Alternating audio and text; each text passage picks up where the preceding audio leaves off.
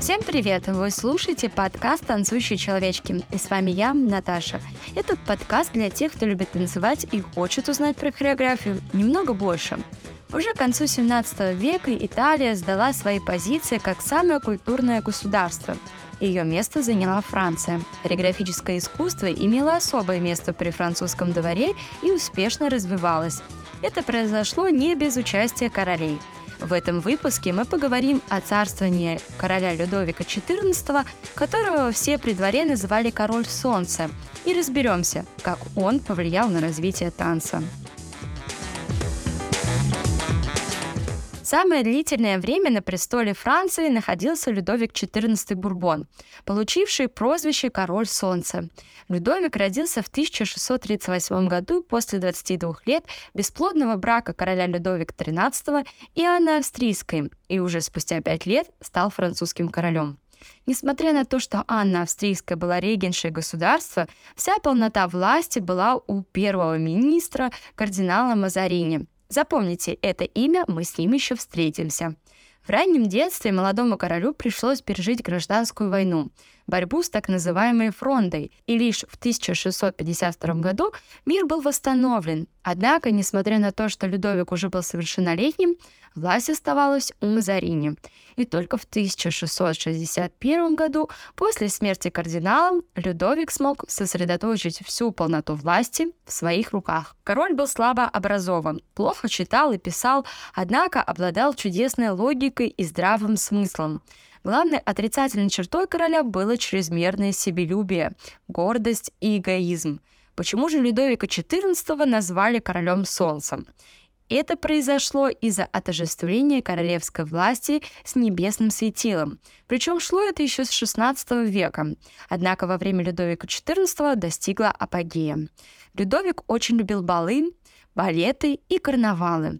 На одном из них король предстал в образе римского императора, в руках которого был щит с изображением солнца, как символа короля, который озаряет всю Францию. Именно после этого конного балета Людовика стали называть королем солнцем. Вот такой был король. Ну а теперь давайте выясним, как же его правление отразилось на развитии хореографии во Франции. В начале царствования Людовика XIV хореографические спектакли были исключительно достоянием двора. Ни одно из постоянно сменявшихся придворных празднеств не обходилось без представлений, неразрывно связанных с танцами, которые сочинялись присяжными художниками танцевального искусства. Одаренный природой благородной фигурой и изящными манерами, Людовик страстно любил танцы и под руководством танцмейстера Бошана ежедневно упражнялся в изучении этого искусства. За королем, конечно, следовала и придворная знать. Герцоги, графы и маркизы изощрялись друг перед другом в наиболее красивых танцах того времени. На любовь к танцам Людовика повлиял кардинал Мазарини. Покровительствуя итальянцам, он дал большой толчок искусству, содействуя введению во Франции музыкальной комедии на итальянский образец. Это было началом итальянского периода во французском искусстве, длившегося в продолжении всей молодости Людовика. Во дворец он приглашал различные итальянские труппы актеров и музыкантов, которые исполняли для короля лирические комедии и пьесы. Мазарини продолжал развивать в монархии любовь к искусству, и поэтому Бенсераду было поручено управление всеми придворными развлечениями. Выбор оказался удачным. Благодаря гибкости ума и богатству фантазии Бенсерада все сочиняемые им балетные программы становились все более содержательными и осмысленными. Много придворных интриг крутилось около этого поэта, и это неудивительно. Каждый хотел занять его место, но ему покровительствовал сам кардинал и всячески помогал, и в его произведениях принимал участие сам молодой король. В 13 лет Людовик танцевал в балете, сочиненном Бенсерадом «Маскарад Кассандры», поставленном во дворце Мазарини. Это произведение было разделено на 14 энтрес – выходов, в которых король исполнил видную роль с танцами. Вторым балетом был королевский балет «Ночь». В нем исполнялись танцы, как будто целиком взятые из народных бранлей. Более 20 лет Людовик вместе со своими подданными участвовал в различных балетах. Каждый год для него ставился один, а то и два новых балета. Это примерно 26 хореографических произведений. Под словом «балет» подразумевалось, однако, не исключительно хореографическое зрелище, а представление с диалогами и пением. Танцы продолжали оставаться только вводными интермедиями, но когда ставились комедии балета и трагедии балета, то в них введено было новшество. Хореографической части отводилось самостоятельное место в антрактах между действиями. Развитие хореографического искусства в царствовании Людовика XIV можно разделить на два периода. Первый, когда король сам принимал участие в балетах. В это время был популярен поэт Бенсерад. Его фантазия казалась неисчерпаемой. Бывший в то время в большом почете поэт отличался умением располагать сцены и придавать всем действующим героям особый колорит утонченности, фаций и изящества. Король-солнце ценил эти качества и часто советовался с придворным поэтом, постановщиком балетов. Причем охотно принимал участие почти во всех поставленных им балетах. Король сам занимался организацией своего балетного персонала. И второй период, который стал новой эрой хореографического искусства. Совершился перелом к концу первого периода царствования Людовика. Стали выбираться новые сюжеты и новые способы их выражения с помощью хореографии. Появились новые писатели – Мольер, Люлли, Кино, Бопре и другие. В 1671 году была открыта с разрешения короля Академия музыки, и с этого времени большинство спектаклей, устраиваемых при дворе, начинают переноситься и на публичную сцену. Но при дворе танцы тоже совершенствовались, ведь придворным было необходимо соперничать на балу друг перед другом. В царствовании Людовика XIV в истории развития танцевального искусства обязательно следует выделить следующие годы. 1661 год – учреждение Королевской академии танцев, положившей основание той классической школе танцев, которая и до настоящего времени служит образцом при изучении хореографического искусства. 1671 год. В этом году состоялось соединение оперы с балетом. 1681 год должен быть отмечен как время появления женщины на балетной сцене. А теперь давайте поподробнее о каждом событии. Людовик XIV очень любил танцы, и он, как и многие, чувствовал необходимость создания более устойчивой школы хореографии. Руководствуясь желанием дать лучшее любимому искусству, в марте 1661 года Людовик учреждает Королевскую академию танцев. Директором назначают Пьера Бошана, главного балетмейстера и заведующего балетом при дворе короля. Теперь все учителя танцев должны были иметь диплом данной академии. Им очень дорожили. Учителя получали за свою работу хорошие деньги. Но получить диплом иногда было затруднительно, потому что нередко в академии охотно принимали денежные приношения за выдачу документа. Отпечатанные дипломы выдавались не только во времена царствования Людовика XIV, но и в последующие эпохи. Несмотря на препятствия, свободная профессия танцмейстеров, как очень выгодная, быстро распространялась не только во Франции, но и в других государствах Европы. В эту эпоху некоторые из учителей успели даже составить себе почетную известность. Между прочим, пользовались особой популярностью Дезе, преподававший танцы до 80-летнего возраста, и еще другой учитель, Лебре, хоть и разбитый параличом, но не оставлявший своей профессии до глубокой старости. Но с быстрым развитием академии произошел конфликт между танцмейстерами и музыкантами. Танцмейстеры, дававшие уроки с маленькой скрипкой в руках, начали главенствовать над настоящими профессиональными придворными оркестровыми музыкантами. От них зависело принятие артистов в оркестр и выдача им диплома на звание музыканта. Музыканты с их старшиной, носившим звание короля скрипки, не могли оставаться безмолвными и громко протестовали против самозваных главарей-хореографов. В печати между ними загорелась жаркая полемика. Появились даже отдельные брошюры, где представители музыки доказывали, что судьями в музыкальных произведениях ни в коем случае не может быть танцмейстер. Пререкания эти, продолжавшиеся более целого столетия, кончились тем, что всякие привилегии были отняты, и обоим искусствам представлено было право развиваться самостоятельно. Конечно, академики танца пользовались своим положением и часто собирались не для того, чтобы обсудить развитие танцевального искусства, а чтобы провести время весело. Но это продолжилось недолго. Вскоре Академия танцев была объединена с Академией музыки, составив с ней одно неразрывное целое под именем, ставшим всемирно известной сцены Гранд-Опера. Академия музыки появилась во Франции еще в XVI веке, когда приехавший итальянский поэт и музыкант Антон Баиф решил познакомить публику с итальянскими кантантами. Эти кантанты и музыкальные произведения не могли быть названы операми, потому что их исполняли без декораций, без костюмов, в обыкновенном зале. Баиф дал им название «Академия», что по-итальянски означает «концерт». По просьбе Баифа в 1570 году при Карле IX ему дано было разрешение устроить Академию музыки. А уже в конце XVII века за оперные сцены название Академии осталось. Директором стал Пьер Перен. Оперный театр был назван Королевской Академией музыки. В нем было поставлено несколько лирических произведений. Торжественно при полном зале в 1671 году последовало открытие новой академии. Поставлена была помона. На афише впервые названной музыкальной комедии. Постарали в 5 действиях с прологом.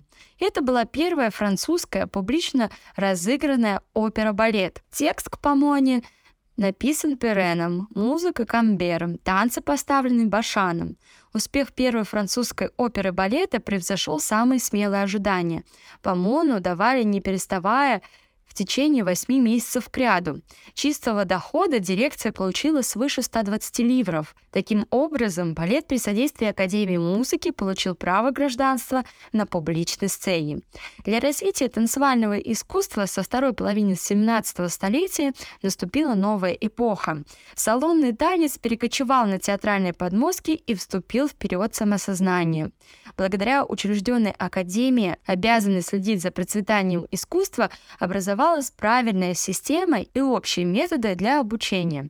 Все паваны, куранты, минуэты, признанные для сцены малопригодными, начали постепенно забываться, уступая место новым формам движущейся пластики. Таким путем развивалась техника танцев, а вместе с тем совершенствовалось и само искусство. Основанная Академия служила как бы сигналом к приближавшемуся финалу целой эпохи и к началу кодификации танца, официально признанного искусством.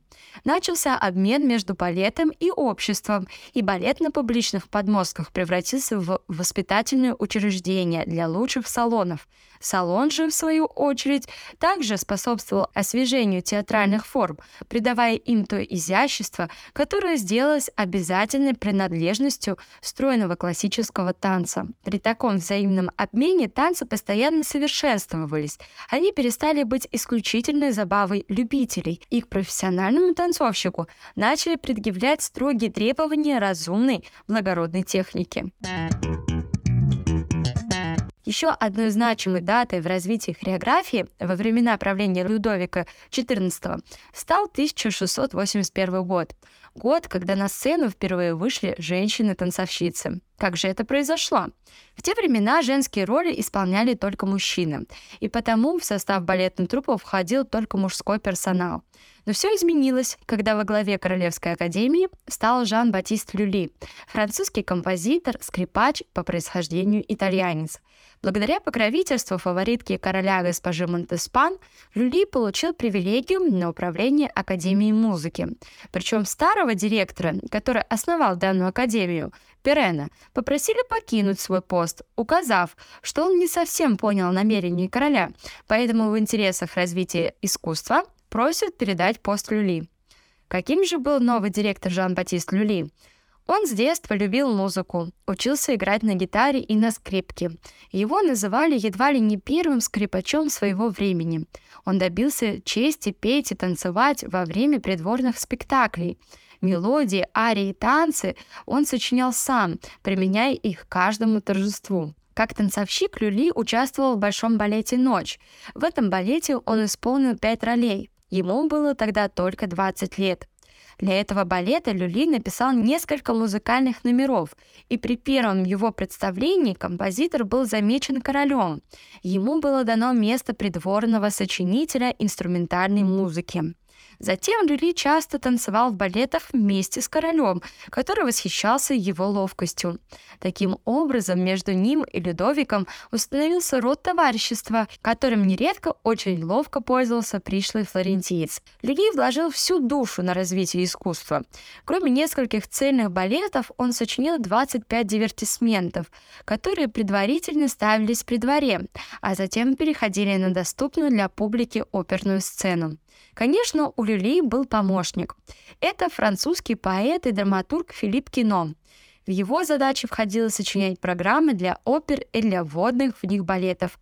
Кино стремился создать особый род сценических представлений, где искусственно сочетались бы пение и танцы. Серьезных трагических сюжетов Кино избегал. Он черпал их из волшебного мира мифологии. Причем главная идея его реформы заключалась в том, что при постановке своих пьес он прибегал к танцам как к средству, помогающему развитию фабулы пьесы. При этом Кино никогда не теряло из виду, что танцы не только оживляют действие, но и служат лучшим его украшением. При Люлли, согласно указаниям Кино, большие балеты начали уступать место представлениям, где танцы были уже несколько связаны с сюжетом. Благодаря такому направлению в искусстве фантазии сочинителя представилось более обширное поле для всякого рода нововведений в этой еще не затронутой области искусства. Кино, стряхнув старую рутину, стремился создать совершенно новый театр из пения и танцев. Причем танцам отводилось, впрочем, еще не особенно завидное место. Но крайне посредственный персонал, находившийся в распоряжении Люлли, не в состоянии был привести в исполнение широкие замыслы Кино. Люлли считался божественным композитором, и даже несмотря на все несовершенства постановок, его новый театр вызвал всеобщее одобрение. Как раз при нем был создан новый род сценического представления – опера-балет. Он старался искоренить устаревшие танцевальные выходы, которые никак не были связаны с содержанием пьесы, а хотел приспособить их к драматическому движению пьесы. Кроме того, он ввел в употребление характерные танцы, стараясь передать веселье и оживление всем пар, которые сочинялись им совместно с состоявшим при театре балетмейстером Деброссе и Бошаном. Но напомню, что все балеты того времени исполнялись мужчинами. Женщин-танцовщиц еще не было. Танцоры обязаны были исполнять разнообразные роли пастушков, нимф, бакханок и сатиров. Конечно, для исполнения женских ролей выбирали молодых, красиво сложенных танцоров, которые танцевали в женских костюмах и в масках. Это продолжалось на протяжении 10 лет. Но потом Люлли подумал, а почему не допустить на сцену женщин? Это решение повлекло за собой большой переворот в области хореографии. Именно в 1681 году, после успешной постановки балета «Триумф Амура» при дворе, он был поставлен в Королевской академии. И тут, в присутствии многочисленной публики, впервые появились на сцене 4 танцовщицы – Ла Фонтен, Пизани, Каре и Леклерк. Это нововведение, естественно, пришлось по вкусу публики, и с того времени представительницы прекрасного пола стали властительницами балета. Из названных 4 артисток наибольшей славой пользовалась Ла Фонтен. Своих подруг по профессии она превзошла настолько, что ей разрешено было танцевать разные соло, которое она сама и сочиняла. Ла Фонтен пленяла публику преимущественно своей грацией, блестев яркой звездой на сцене до 1692 года. Ее еще при жизни прозвали королевой танцев, но она покинула театр, чтобы поступить в монастырь. Появление на подмостках первой балетной артистки открыло новую эпоху. До того времени только в салоне и в народе можно было видеть танцующую женщину. Кроме того, в дальнейшем развитии искусства женщина много содействовала образованию эстетики изящных движений. Она внесла прелесть той утонченной чувственности, до которой были так падки французы. Благодаря появлению на хореографической сцене женщины искусство быстро шагнуло вперед. Механическим движениям начали придавать сознательный характер, причем женщина умело применяла врожденное ей кокетство. Одним выразительным жестом женщина во время танцев могла создать целую поэму любви. Она могла либо подчеркнуть, либо недосказать многозначительную фразу, оставляя зрителя в постоянном ожидании неудовлетворенного любопытства. Женщина, наконец, сама осознала свое превосходство над мужчиной и в царстве Терпсихоры начала властвовать над толпой, становясь на высоту чувственного и технического совершенства в области танцевального искусства. Благодаря чарующей прелести женщины танец приобрел высокохудожественное значение. Таким образом, женщина-танцовщица заняла принадлежащее ей по праву место в хореографии. Она сделалась лучшим украшением балета. В XVII веке первенствовал танцовщик. В XVIII веке успех на балетной сцене начали делить между собой мужчина с женщиной. Наконец, в XIX веке окончательную победу одержал прекрасный пол. И до сих пор балерина яркой звездой властно царствует на хореографическом небосклоне. И на этом у меня все. С вами была Наташа и подкаст «Танцующие человечки». Подписывайтесь на мой подкаст, чтобы не пропустить новые выпуски. Ставьте звездочки и сердечки. Если вам нравится изучать танец вместе со мной, пишите комментарии. Всем пока!